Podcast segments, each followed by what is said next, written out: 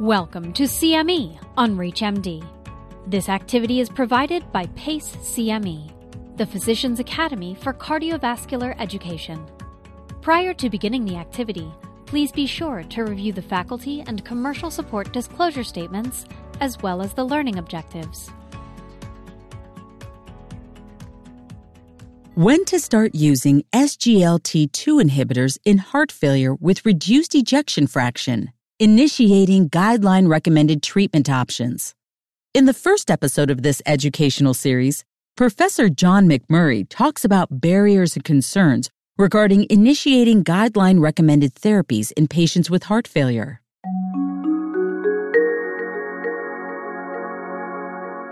Hello, I'm John McMurray from the University of Glasgow, and today I'm going to talk about the clinical challenges we face in initiating guideline recommended therapy in heart failure. Now, there are many barriers and challenges to implementing new treatments in patients with, with heart failure, and I've broken them down into this slide into the barriers faced by physicians, barriers faced by patients, economic barriers, and barriers related to the healthcare system. I clearly can't talk about all of these today. And what I'm going to focus on, firstly, are concerns related to tolerability, because those are shared by physicians and patients.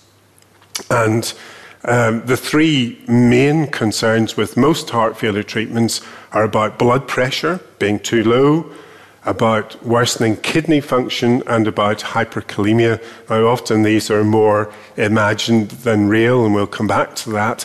And then for the treatments that we're talking about today, SGLT2 inhibitors, there's a very specific concern, which is about ketoacidosis. So let's look first of all at blood pressure and concern about causing hypotension. Well, this isn't something to worry about with SGLT2 inhibitors because, in fact, the average decrease in blood pressure with these drugs is very small. Here in the DAPA-HF trial, you can see that the average decline in systolic blood pressure was about two and a half millimeters of mercury. Now, in fact, the interesting thing is that if you look carefully at the figure here, you can see that the patients who started with the lowest systolic blood pressure, shown in the lilac color, people with a systolic blood pressure of less than 110 millimeters of mercury, they actually had a smaller decline in blood pressure than patients who had a, a, higher starting blood pressure. So it's a small reduction overall, and people who've got a lower blood pressure to start with tend to get even smaller reductions. What about kidney function? Clearly, this is a very big problem in patients with heart failure. We all know how common renal dysfunction is in our patients with heart failure. But again, there really isn't a concern with SGLT2 inhibitors. Here you can see the decline in EGFR over time in the DAPA-HF trial. What I've done is I've broken out the patients into four EGFR categories. You can see at the top people with a relatively normal EGFR, and at the bottom, people with uh, an EGFR below 45 mils per minute. And the overall average decline in GFR was only 3 mils per minute. And as you can see, the decline in patients who started with a low EGFR was, if anything, smaller. And in fact, if you focus in on the around 700 patients that we had with an EGFR between 30 and 45 mils, you can see that the average reduction in GFR was only 2.4 mils per minute, and very few patients had a substantial decline in EGFR, and only five patients, 0.2%, uh, had an EGFR decline to 20 mils per minute or less. So again, really nothing to be concerned about with respect to kidney function. But this is maybe the most important slide I'm going to show you in this presentation. It looks complicated, but it really isn't. So, along the bottom of the slide, you see various definitions of a decrease in EGFR. There are two bars for placebo, placebo shown in blue. There are two bars for SGLT2 inhibitor treatment, dapagliflozin is shown in red. And you can see that in patients receiving placebo who had a decline in EGFR, so that's shown by the hatched bar, you can see that those patients did worse than patients who had no decline in EGFR, who had no worsening renal function. Those are shown by the solid blue bars. Now, contrast that with the patients receiving dapagliflozin. The patients who had uh, a decline in EGFR, who had worsening renal function, so they're shown by the red hatched bars, they had, if anything, a better outcome than those uh, demonstrating no change in EGFR. So a completely different pattern between SGLT2 inhibitor treated patients and placebo treated patients. If you have a decline in EGFR early after starting placebo, that predicts a bad outcome. On the other hand, if you have an early decline in EGFR with an SGLT2 inhibitor, as you can see, your outcome is not worse. In fact, it tends to be better. So even the small declines in EGFR that we do see in some people who receive an SGLT2 inhibitor don't matter. In fact, if anything, they predict that those patients are going to have a better outcome. And of course, you've got to remember that in the long term, these drugs slow the, relate, uh, the rate of decline in EGFR. So after that initial dip in EGFR, as you can see, uh, the rate of subsequent decrease in EGFR over time is actually significantly uh, less in patients getting SGLT2 inhibitor than in patients getting placebo. So, the things to take home about changes in EGFR with SGLT2 inhibitors is that overall the change is small, that the, the decline probably reaches the minimum at about two weeks after starting treatment and partially reverses thereafter. It's not associated with a worse outcome in patients getting an SGLT2 inhibitor, and in the long run, these drugs slow the rate of decline in EGFR. Now, what about hyperkalemia? Uh, clearly a concern with particularly drugs inhibiting the renin angiotensin aldosterone system. Well, again, this is not something we need to be worried about with SGLT2 inhibitors. You can see that, in fact, the incidence of serious hyperkalemia, that's a potassium of 6 millimoles per litre or uh, above, um, you can see that that risk was actually significantly less in patients getting an SGLT2 inhibitor than in patients getting placebo. And in fact, that benefit was most marked in patients receiving concomitant mineralocorticoid receptor antagonist treatment, MRA therapy. So, again, a potentially very useful synergy between these drugs, uh, ho- hopefully SGLT2 inhibitors helping us avoid hyperkalemia in patients getting MRAs. So, lastly, there's a very specific concern about ketoacidosis in patients getting SGLT2 inhibitors. But in fact, again, this concern is perhaps over exaggerated because if you look at the trials, and you can see them all summarized in this slide, the incidence of ketoacidosis is extremely low overall and really isn't significantly different in the SGLT2 inhibitor group compared to the placebo group. So it does happen occasionally, but it doesn't happen commonly. And to give you some perspective on that, at the bottom of the slide, you see the risk of angioedema with ACE inhibitors and with sacubitril valsartan.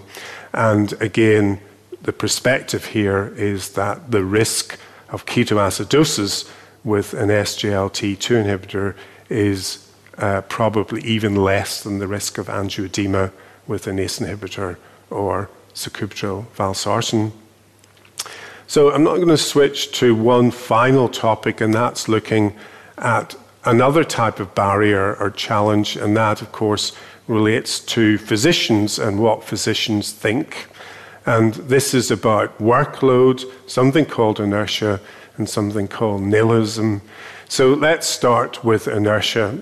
Inertia means our human tendency to do nothing, to really not change things, a sort of our passiveness or inactiveness. And clinical inertia is a really big problem for our patients and is indeed one of the major barriers to implementing any new treatment. These are examples of things that I'm sure you've heard your colleagues say, maybe you've even thought them yourself.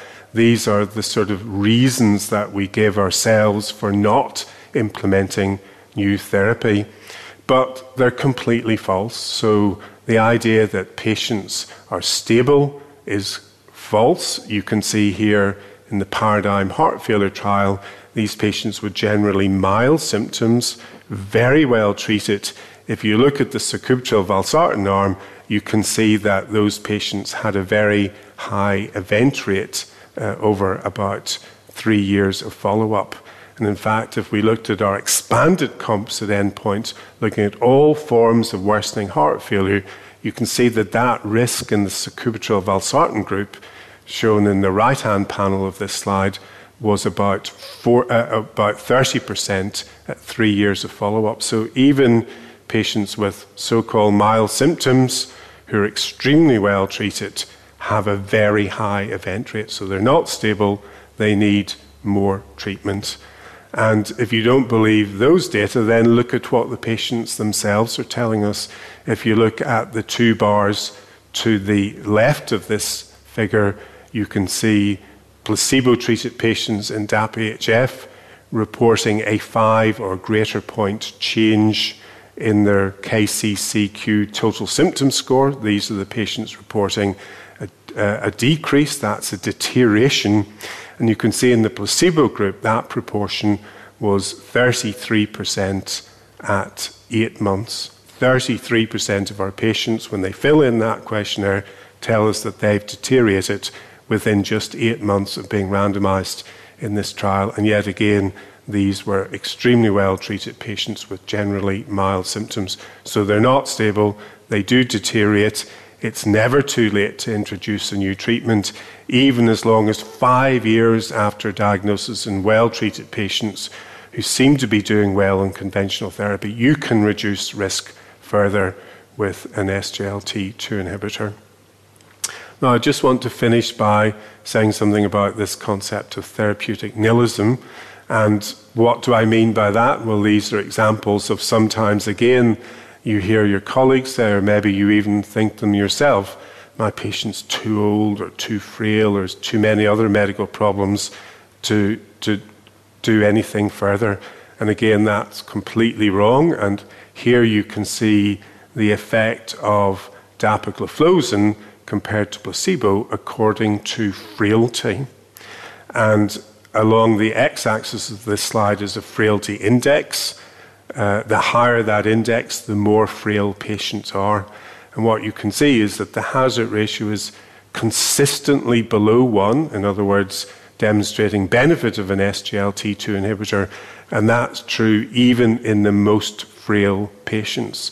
So these drugs that we're talking about today are beneficial even in frail, elderly, comorbid patients. And in fact, if you look at quality of life, which may be the most important thing for these older, frailer patients, you can see that actually the greatest benefit from SGLT2 inhibition is in the patients who are most frail at baseline. So, the last thing, uh, just to briefly touch on, but I'm not going to go through in detail, is that of course there are other challenges and barriers related to the healthcare system, and one of them is the fragmented follow up that patients often receive, concerns about monitoring patients during follow up. And again, all of these concerns uh, emphasize the difference between SGLT2 inhibitors and other therapies. There's no need for dose titration. I've already explained that monitoring needs to be minimal, maybe one check of kidney function, and all the other uh, benefits of these treatments are obtained along with outstanding tolerability. Thank you very much.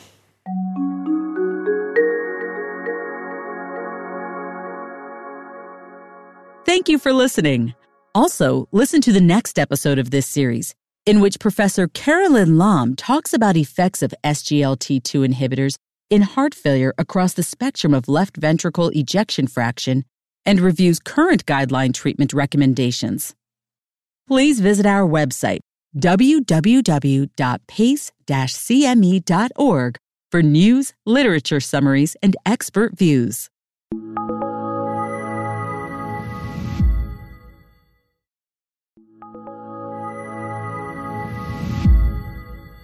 When to start using SGLT2 inhibitors in heart failure with reduced ejection fraction, initiating guideline recommended treatment options. In the second episode of this educational series, Professor Carolyn Lam talks about effects of SGLT2 inhibitors in heart failure across the spectrum of left ventricle ejection fraction and reviews current guideline treatment recommendations.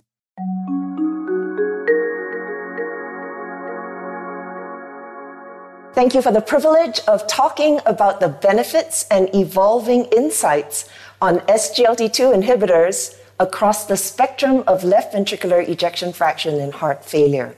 The question is can we set priorities? Well, first of all, let's talk about heart failure across the spectrum of left ventricular ejection fraction. The ESC 2021 guidelines, which are very consistent with the universal definition as well as the American 2022 guidelines, all classify heart failure by ejection fraction into these three main bins. We have heart failure with reduced ejection fraction with an EF less than 40%, less than or equal to 40%. We have heart failure with preserved ejection fraction or HFpEF of ejection fraction 50% and above. And then those in between, now called heart failure with mildly reduced ejection fraction. So let's start with perhaps the most obvious, HFrEF. The SGLT2 inhibitors are undoubtedly beneficial in this group of patients. In fact, they have become one of the four foundational therapies for patients with HFrEF. And these are based on the landmark data from the DAPA-HF and EMPEROR Reduced trials. And you can see here the meta-analysis of their primary endpoints of heart failure hospitalization or events and cardiovascular death, where you see a robust 25% relative risk reduction. And if we look at the components of the primary endpoint, again, remarkable consistency with especially marked reduction in heart failure hospitalizations. Now, please remember that the benefits of these therapies are realized very quickly. And these are data from DAPA HF, where you see there's a significant benefit already shown at 28 days from initiation.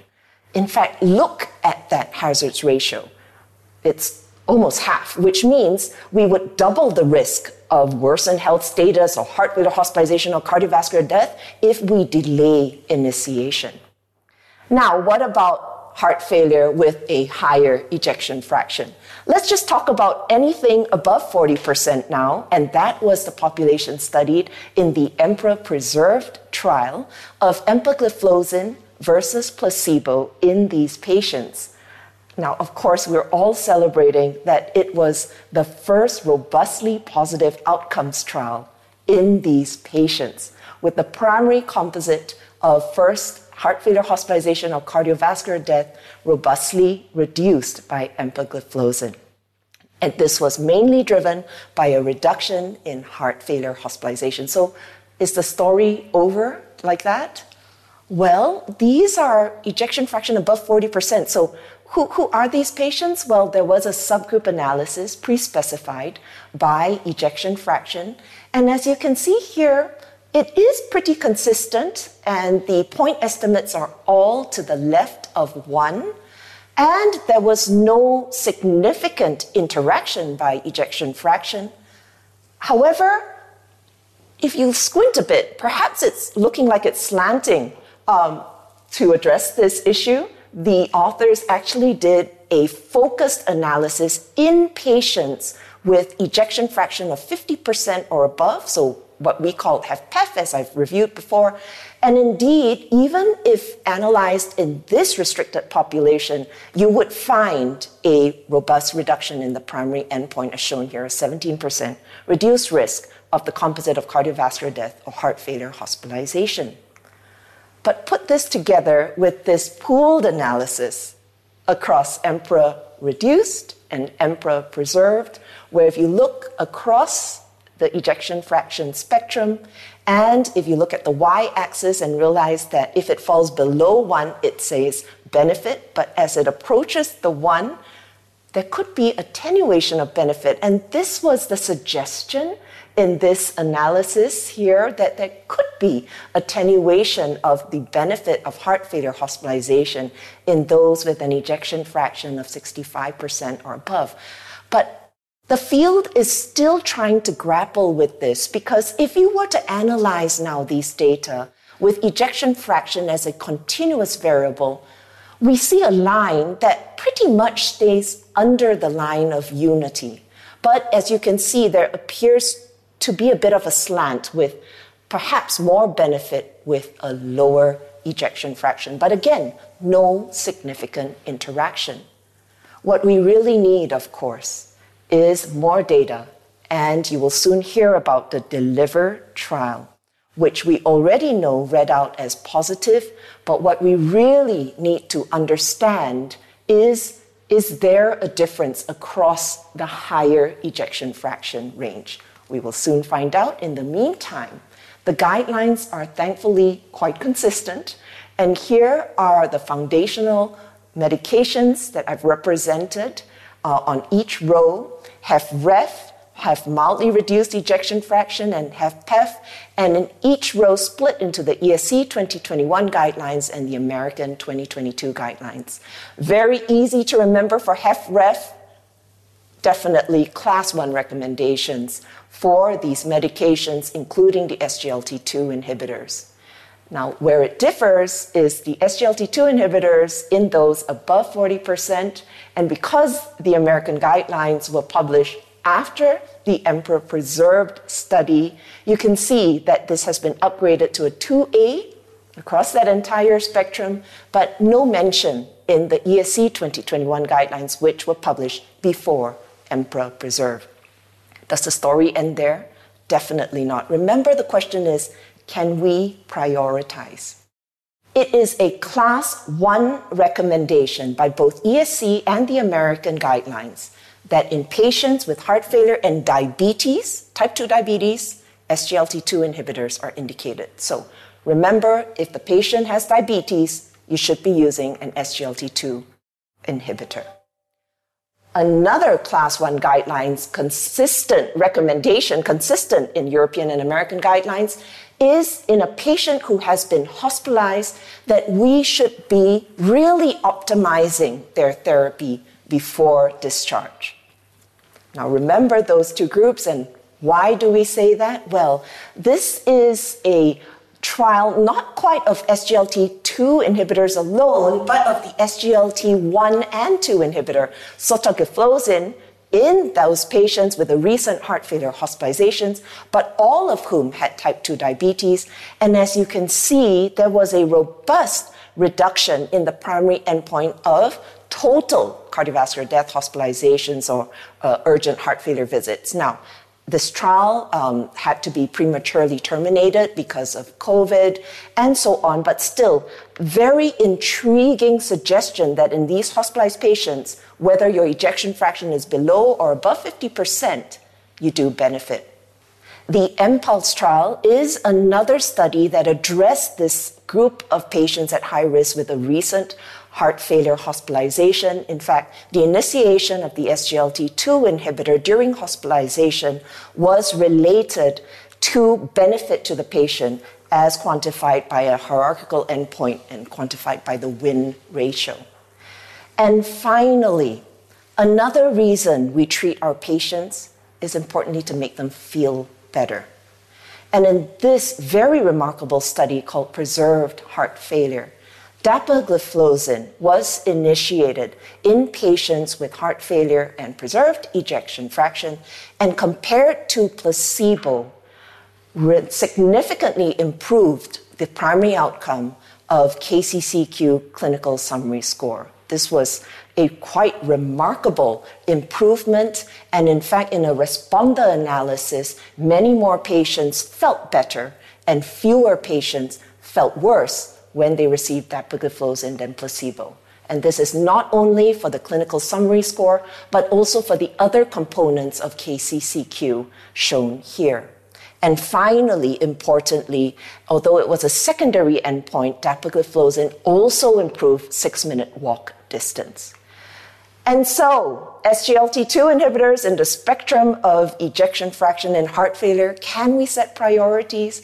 I would say that as we await the deliver results, we have the class 2A recommendations for those with heart failure and ejection fraction above 40%. But regardless of ejection fraction, don't forget to treat these patients if they have diabetes, if they are hospitalized and at high risk, and perhaps if they have impaired quality of life. The SGLT2 inhibitors are something we may consider.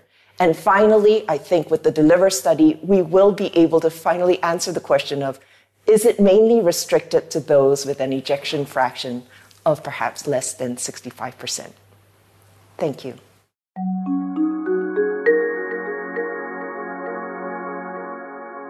Thank you for listening.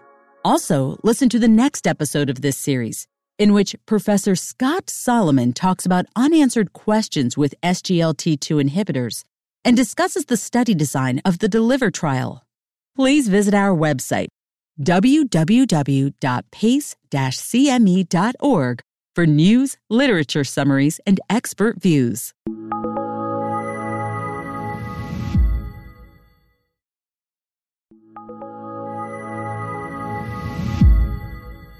When to start using SGLT2 inhibitors in heart failure with reduced ejection fraction, initiating guideline recommended treatment options.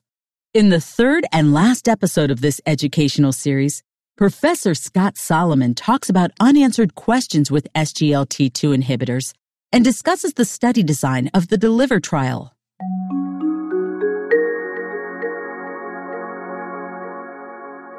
Hi.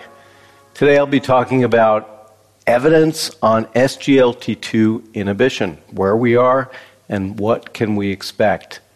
Well, I think we all know that there are still some unanswered questions despite the incredible success of SGLT2 inhibitors. First, is the benefit of SGLT2 inhibitors similar across the full spectrum of ejection fraction in heart failure? Second, are SGLT2 inhibitors as effective in hospitalized patients and recently hospitalized patients as they are in outpatients? Third, is addition of SGLT2 inhibitors beneficial to patients with heart failure and improved left ventricular ejection fraction? In other words, those who had a prior LVEF less than 40%. Fourth, can SGLT2 inhibitors reduce cardiovascular death in patients with heart failure and a left ventricular ejection fraction greater than 40%? And finally, can SGLT2 inhibitors improve symptoms in patients with heart failure with mildly reduced and preserved ejection fraction. Well, let's first get the elephant in the room out of the way. We all know that uh, the, the top line results of the DELIVER trial were announced last month. Uh, DELIVER met its primary endpoint of a composite of cardiovascular death or worsening heart failure in patients with mildly reduced and preserved ejection fraction. I'm not going to talk about the results of Deliver today. So instead, I'm going to tell you about what we can expect with Deliver, what the baseline results of Deliver look like, and what we're hoping to be able to show at an upcoming conference. So, first, let's talk about the uh, design and baseline characteristics of patients in the, the Deliver trial. Um, this is the design of Deliver. In order to get in this trial, patients had to be 40 years of age or older. They had to have New York Heart Association class 2 to 4 heart failure, a left ventricular ejection fraction of uh, greater than 40%, and evidence of structural heart disease. And what I mean by that is either left ventricular hypertrophy or left atrial enlargement. They also had to have evidence of elevation of natriuretic peptides 300 for patients in sinus rhythm and 600 for patients in atrial fibrillation.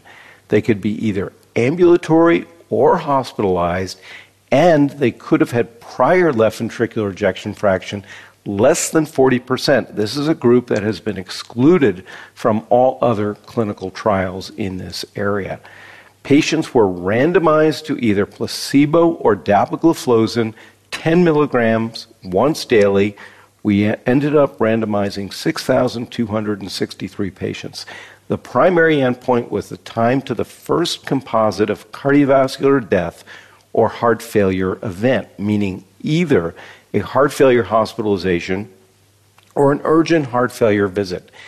And this primary endpoint was assessed both in the full population, everybody, and simultaneously in the patients with an ejection fraction under 60%. We split the alpha between those two groups. Secondary endpoints included total heart failure events and cardiovascular death in both populations, change in KCCQ, total symptom score by eight months in the full population, and then cardiovascular death and all cause mortality also in the full population. And of course, we also did a sensitivity analysis looking at COVID 19. Uh, the deliver design compared to other trials uh, is unique. And the, the main thing that's unique about deliver is that it's larger. Uh, we have uh, more patients with heart failure with mildly reduced and preserved ejection fraction than any trial um, thus far. We did require structural heart disease and elevation natriuretic peptides, similar to what we did in the Paragon study the LVEF is 40%, uh, over 40%.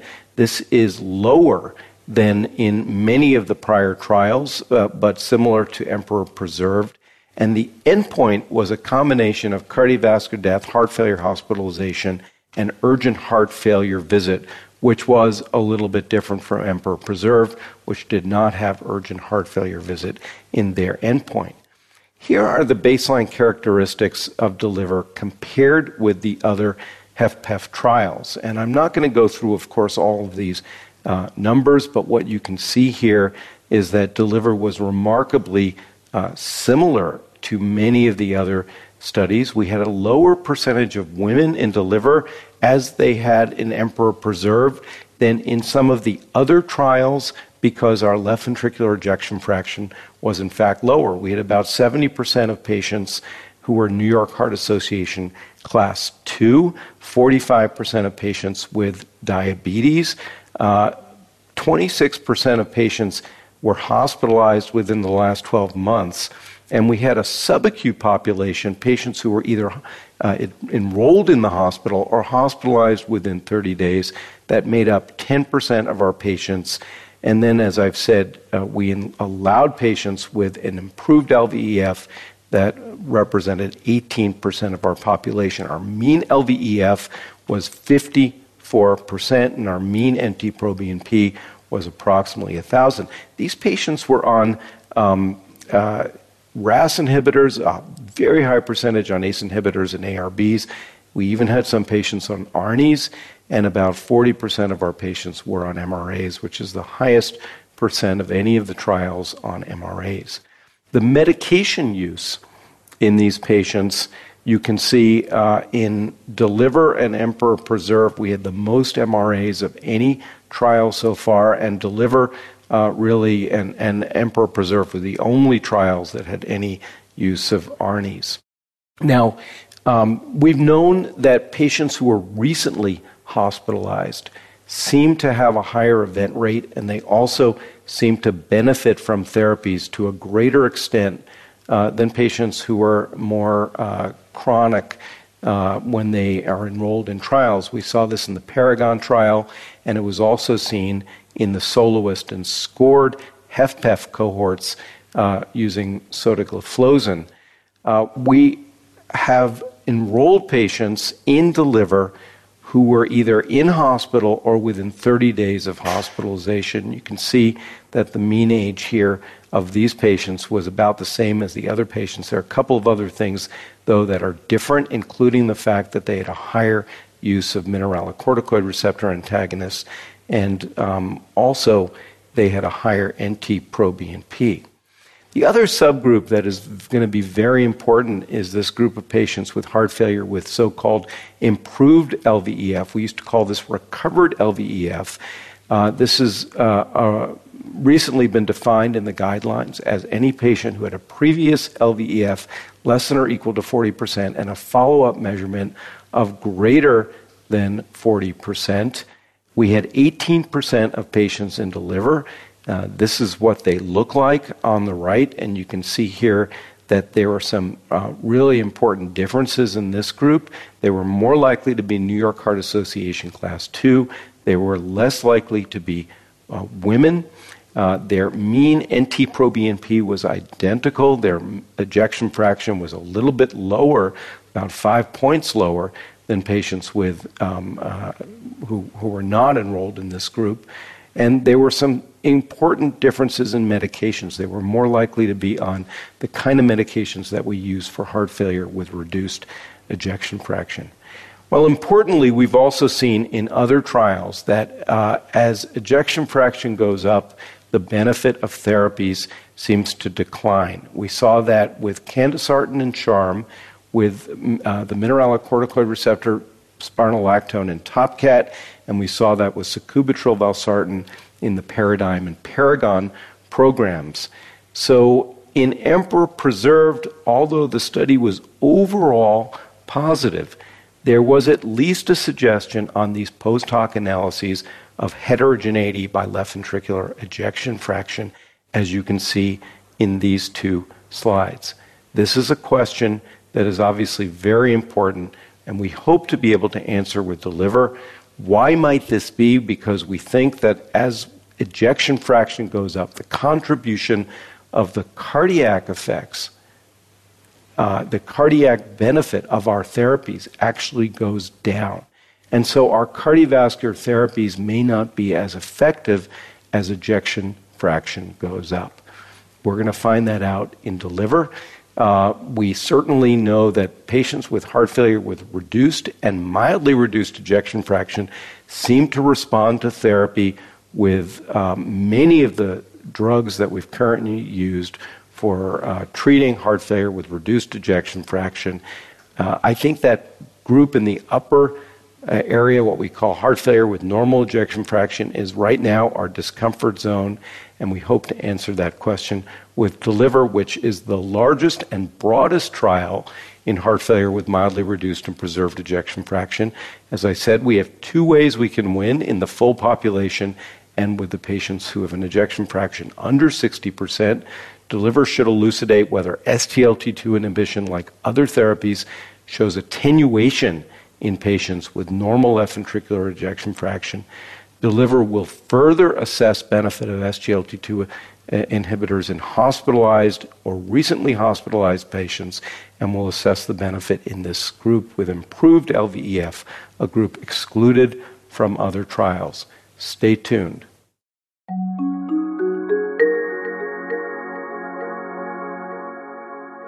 Thank you for listening to this series. If you missed an episode, you can still listen to the previous episodes of this series. Please visit our website, www.pace-cme.org for news, literature summaries, and expert views. You've been listening to CME on ReachMD. This activity is provided by PACE CME, the Physicians Academy for Cardiovascular Education. To receive your free CME credit or to download this activity, go to reachmd.com/cme. Thank you for listening.